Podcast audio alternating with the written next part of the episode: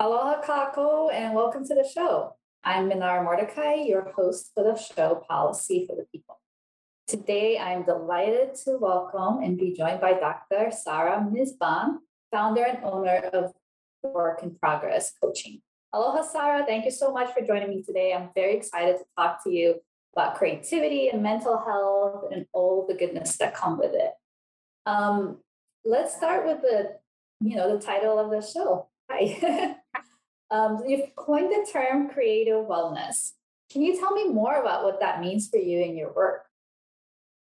Sure. So, um, creative wellness spawned from an initiative that I had launched for the Hawaii Arts Alliance. Um, and it was, I had been working in arts education um, with the Alliance for a couple years. And we, and in arts education, we use the arts strategically in schools to um, help teachers use the arts to help their students get engaged and um, basically to utilize the arts in a way that allows for kids to be present in the room and to mm-hmm.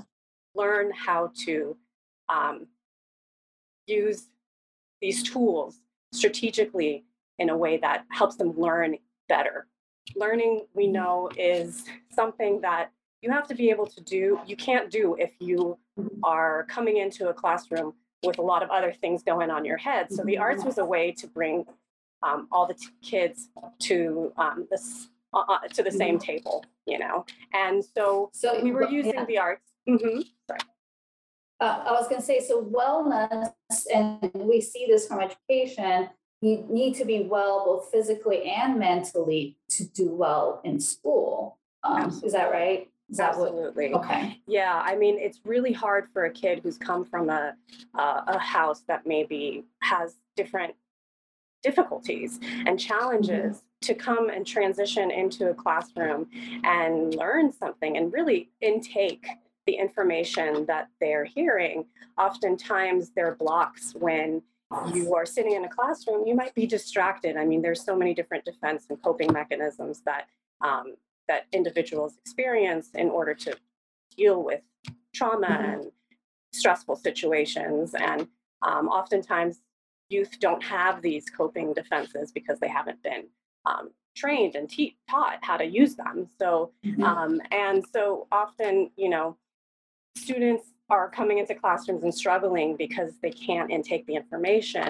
And teachers are really trying to, and they're, you know, teachers, especially when you're working with priority or focus schools, um, schools that are lacking a lot of resources and um, are struggling to get their students to learn um, they are also strapped. The teachers are struggling as well. So what we were doing is we were bringing in, and through this was through a national program that was started by Michelle Obama um, called Turnaround Arts. And so we were using these uh, programs to help teachers and teach teachers how to use the arts um, in their classrooms so that they can engage and really get their students to be uh, able to learn and not only just learn, but it's, it brings a lot of different uh, qualities as well. You know, critical thinking, which is a huge thing that in American education, unfortunately, is not really um, emphasized. It's more about memorization and um, and input output kind of concept. So um, the arts really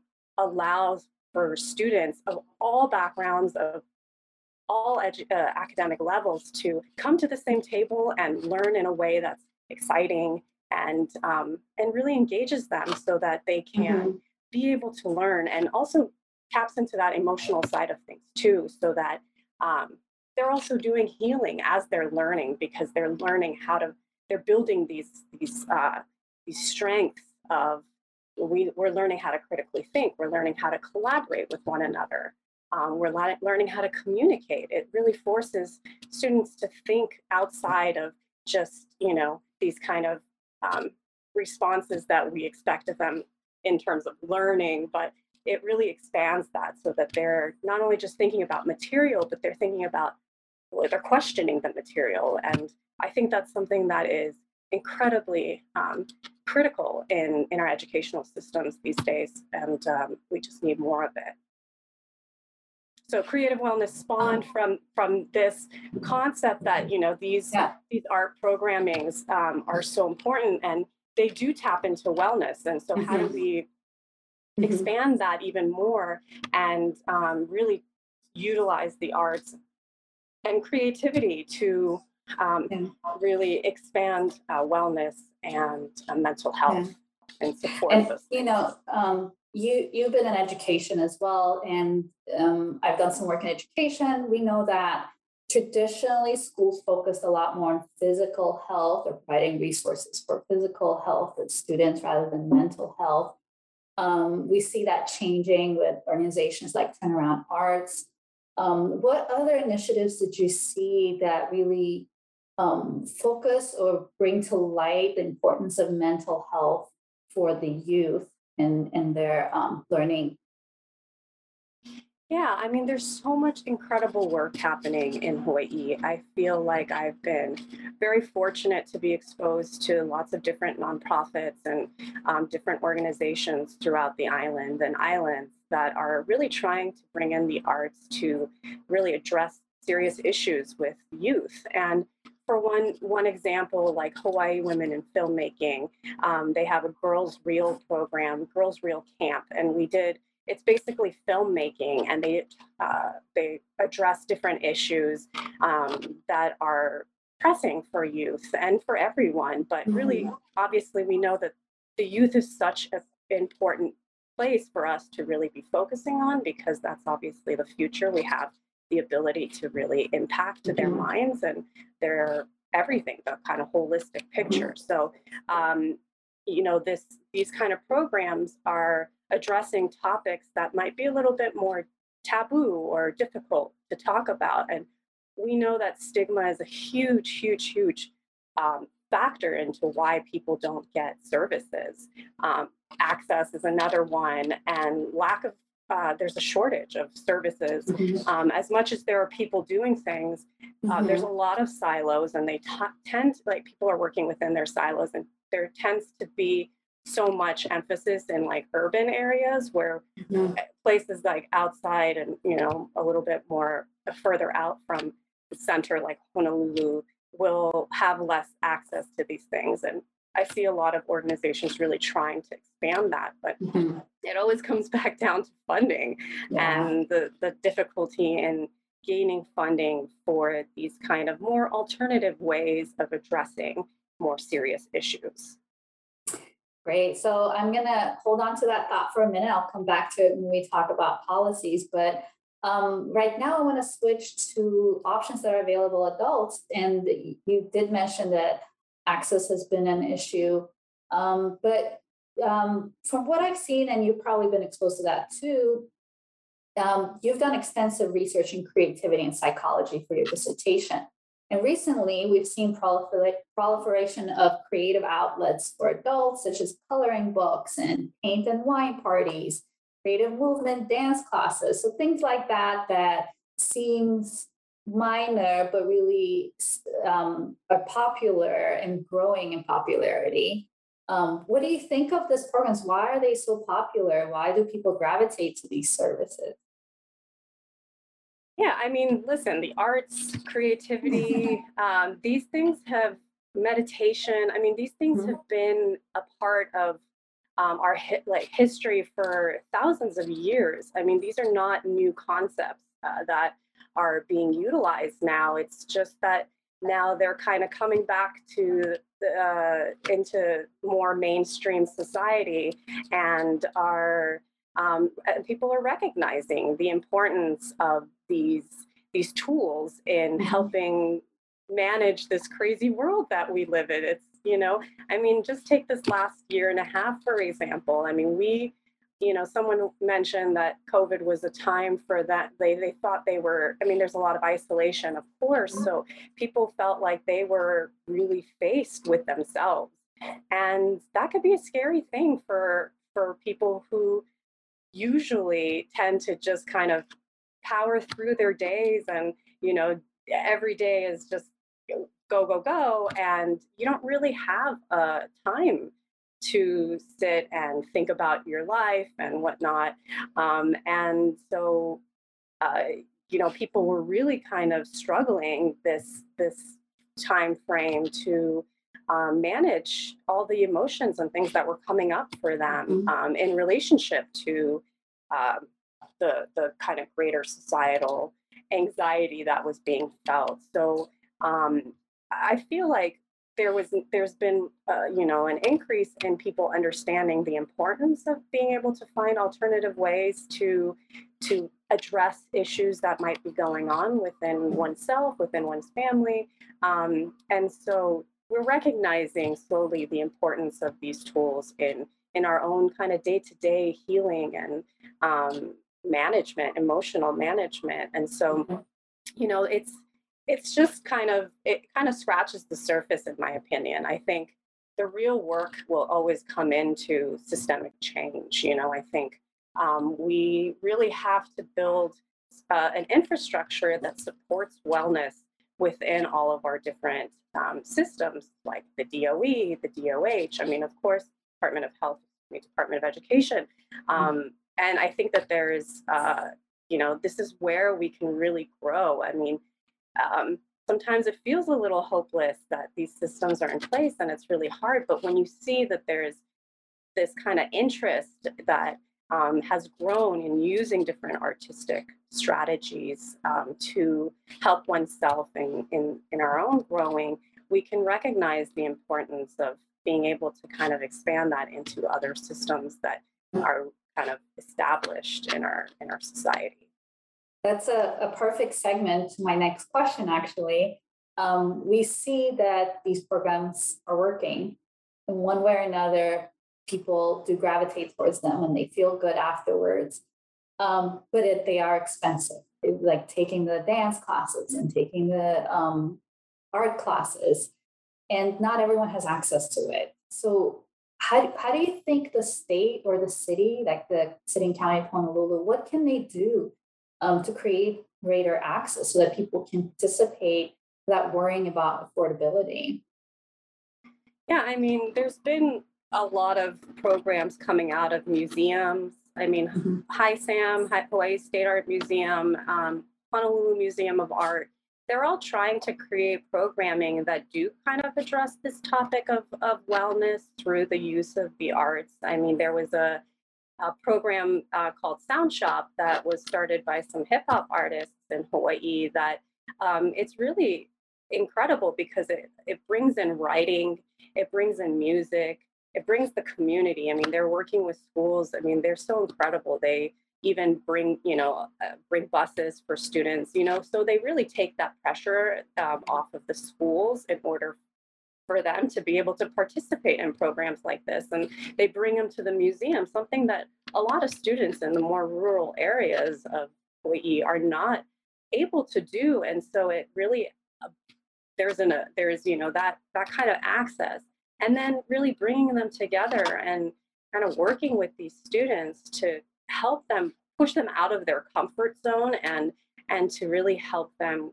grow um, utilizing writing and music and Mhm. hip hop and something that can kind of be seen as like cool you know for youth uh, you know who are who are and and a lot of these um, these teachers i mean punahele comes from like the the west side and they can re- resonate and relate to and see someone that's doing something and making a change in on the Mhm. island and um, you know and can kind of and use that as a mentorship you know? And so um, has come to their to some of the schools that we worked with and um, in just turnaround arts. And so you know it, it it- it's just like the resources are there.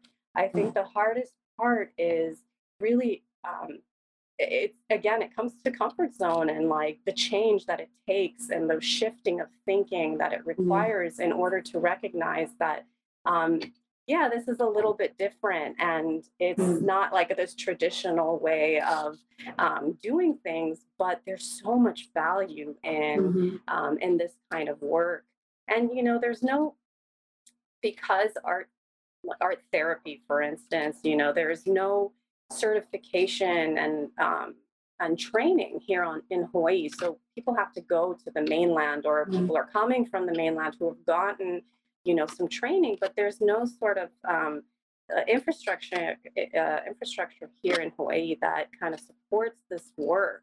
Mhm. And I think that's where you know there could be some some growth where um, you know there was a task force with some music therapists that um, really wanted to be able to bring local chapters of national organizations, arts uh, organizations that um, art therapy, and they are you know trying to to um, get these things on the island so that it attracts more people here and also um, builds a, uh, some legitimacy to this this kind of work. And it really works. I mean there are people doing this kind of work and for, with veterans with ptsd i mean there's been so much um, that ha- that we've seen it being effective that really at this point you know we need to start taking a chance and bringing these programmings in with much more Mm. um, you know an increase in them because it's Mm. it, there's so much power in them that i think it's really a shame that they're not more um, prevalent in,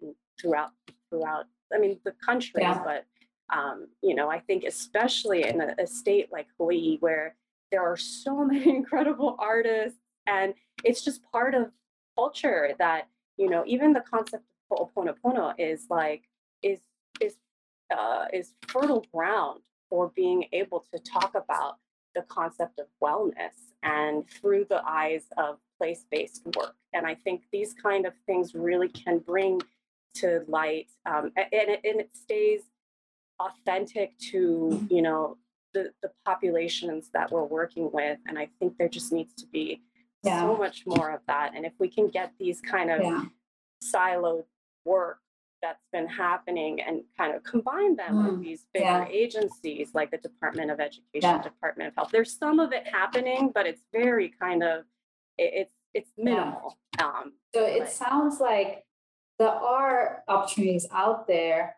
Um, we just, they're not fully funded or there's not a lot of um, awareness about them.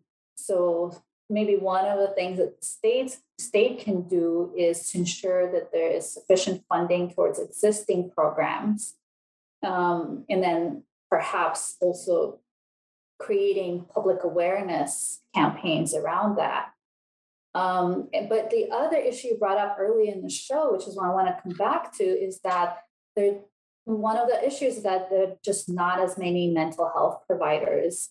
Um, that in itself, you know, to have a, coach or a therapist that can guide you um, and make you aware of the resources that are available.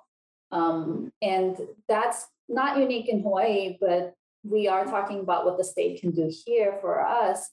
Um, how do you think um, the current laws and policies make it challenging to become a mental health mental health provider in Hawaii? Um, have you faced some of those challenges as a coach yourself? yeah, I mean, they Hawaii has some pretty rigorous um, uh, requirements, and and I think that's a great thing. I don't think Mhm. that it's problematic because I think that it's a difficult field. Of course, you're working with some high need um, and very high risk situations, and so you really have to have great training. I mean, that's a given. Um, but I do think that it can be hard. So, for instance, you know, my my background is from my education's in California. So, Mhm. in order to come here and practice, there is a different um, licensing requirement that is more than what it was in California. So, it, uh, you know, I would have to reapply and re-enroll into a school in order to Wow. get um, to get hours that uh, that you know that discrepancy between Mhm. what California and Hawaii is. And so it makes it kind of challenging for Mhm. even someone like me who really wanted to during the pandemic when I started my business, it was really just to be able to provide extra services for for the population and com- my community because I could see how important and necessary it was during the pandemic to be able to support people more extensively. Um, and so I think that there are those limitations that make it really challenging to Yeah. feel confident going forward with um, with schooling and being able to to gain. But I, I do get the under I do understand why these things Mhm. are in place because it is such a it's a very sensitive field and you really Mhm. have to have a lot of training in order to be um, and really strong training, not just any kind of training. So I, I understand why Hawaii does that. Um, I wonder if there would be ways in order for, um, you know, even if there were alternative options, for instance, and you know, like that art therapy background in order to get some sort of certification so that there is, you know, alternative ways. You don't have to go the traditional route like I did, where you're in a, you know, formal graduate program where you're able to, you know, where you have to do, you know, however many, 3,000 in California. So hours to um, be able to practice. So, you know, not to say that you shouldn't have formal training, but there's, you know, being able to offer other ways of doing things could really increase the amount of um, support that we are able to give to um, to our community. And also, as I said, there could be, you know, there are so many practitioners and Mhm. artists um, that really are already doing some some of this kind of therapeutic work. It's Mhm. not therapy per se, so we have to be careful to distinguish between those things, but they still have healing benefits and therapeutic benefits that you know if we could find other ways to be able to provide alternative um, support I, it could also be a way for us to access get Mm. provide more access to um, to our community Mhm. And it seems like it would be preventative too, right? Um, if you create this middle level of therapeutic services and providers, um, people may not end up feeling completely um, in an anxious or depressed state where they have to seek a professional therapist. So the the middle ground where you have providers who provide um, services like arts and um, therapeutic and engagement and initiatives that could be preventative. And I know, um, for example, some of the kupuna who can be trained in um, talking to the youth or talking to um, family members in providing that kind of training. So it sounds like um, there's room for something in the middle, an alternative model. Um, and of course, there's still need for professional therapists and training, but we can also create opportunities for the middle level of therapy and wellness. Um, do you feel like there's room for us to build these programs or certifications in community colleges? And is this something that um, you've seen conversations about? You know, I haven't seen it so much um, within uh, university or college level as much Mhm. as I have heard um, for professional development in, you know, educate in like early education and um, more middle, high, elementary, middle, high school.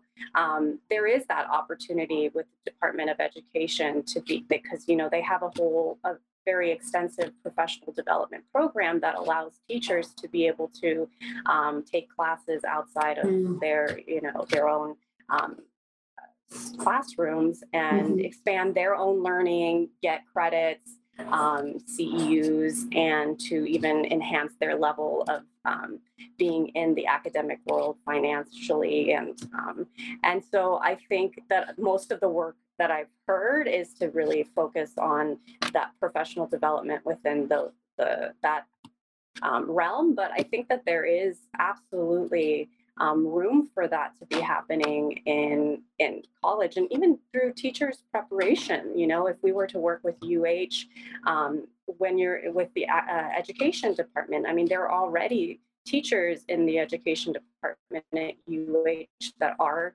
trying to do this work but if we were to even expand that more um, you know there's there's it's very particular. There's that one teacher or that two those two teachers that you know are trying to kind of get the word out that utilizing the arts can really help in more than just this kind of con- and you know it's not about being an artist when it comes Yeah. to therapeutic arts and you know it's not about taking classes. I, I it's not you know in becoming like a prof- being professional with it you know? I think of course there's it's incredible when people want to pursue that but this is not that. This is not about art for art's sake. This is art for wellness sake and really utilizing it as a strategy as a tool um, to to tap into a deeper place and to really expand our own understanding of ourselves and the way that we interact with um, the world around us.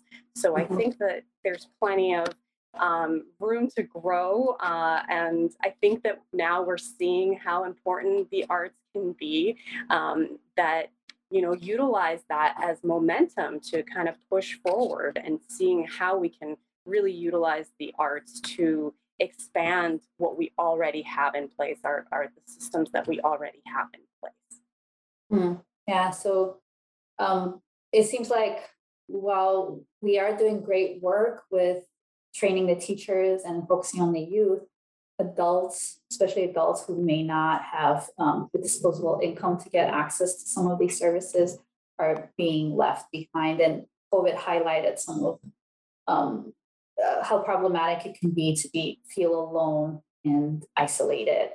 Um, so I think what you're suggesting is great. In fact, I feel like you should be teaching some of these certification with your background and your experience.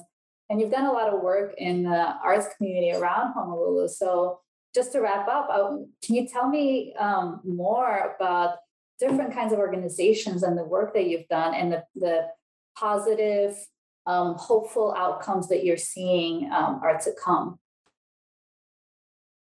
Yeah, I mean, again, there's so many nonprofits out there and just individuals that see the benefit. I mean, there's, you know, there's an organization called Sounding Joy that's a music therapy organization, and they're very well established, but just small team because, again, the access and the shortage of things. So, you know, something like Sounding Joy is such a wonderful program and you know it's kind of that combination I mean, Mhm. they're they're certified music therapists um, you know, Flow Kako uh, is another organization that's movement based, dance based, but um, is really tapping into utilizing these these strategies of dance and movement to help youth find themselves, learn about themselves, connect with one another. Um, and so I think that you know it's great to see. I mean, organizations like Hi Sam, they did a story, uh, they did a Pechakucha on the topic of mental health. Civil Beat did a storytellers on understanding mental illness. I mean, you see these organizations that really understand the value of it and finding ways, artistic, creative ways to be able to um, address this really kind of stigmatized and difficult topic of mental illness. And um, I hope that we can continue these kind of programmings to really break down this concept that that therapy is you know only for people that have issues we all have issues i mean like let's be real I mean, we are human and we're within this we're having this human experience together we need to be okay with talking about Yeah. these things and and we can do Thank- so creatively Thank you so much. Um, this is really interesting. I learned a lot. Um, and for me, this is this is hopeful. This is good news that we're moving in the right direction. Once again, um, I was speaking with Dr. Sarah Minsbon. Thank you so much for joining us, and I will see you next time. Take care and aloha.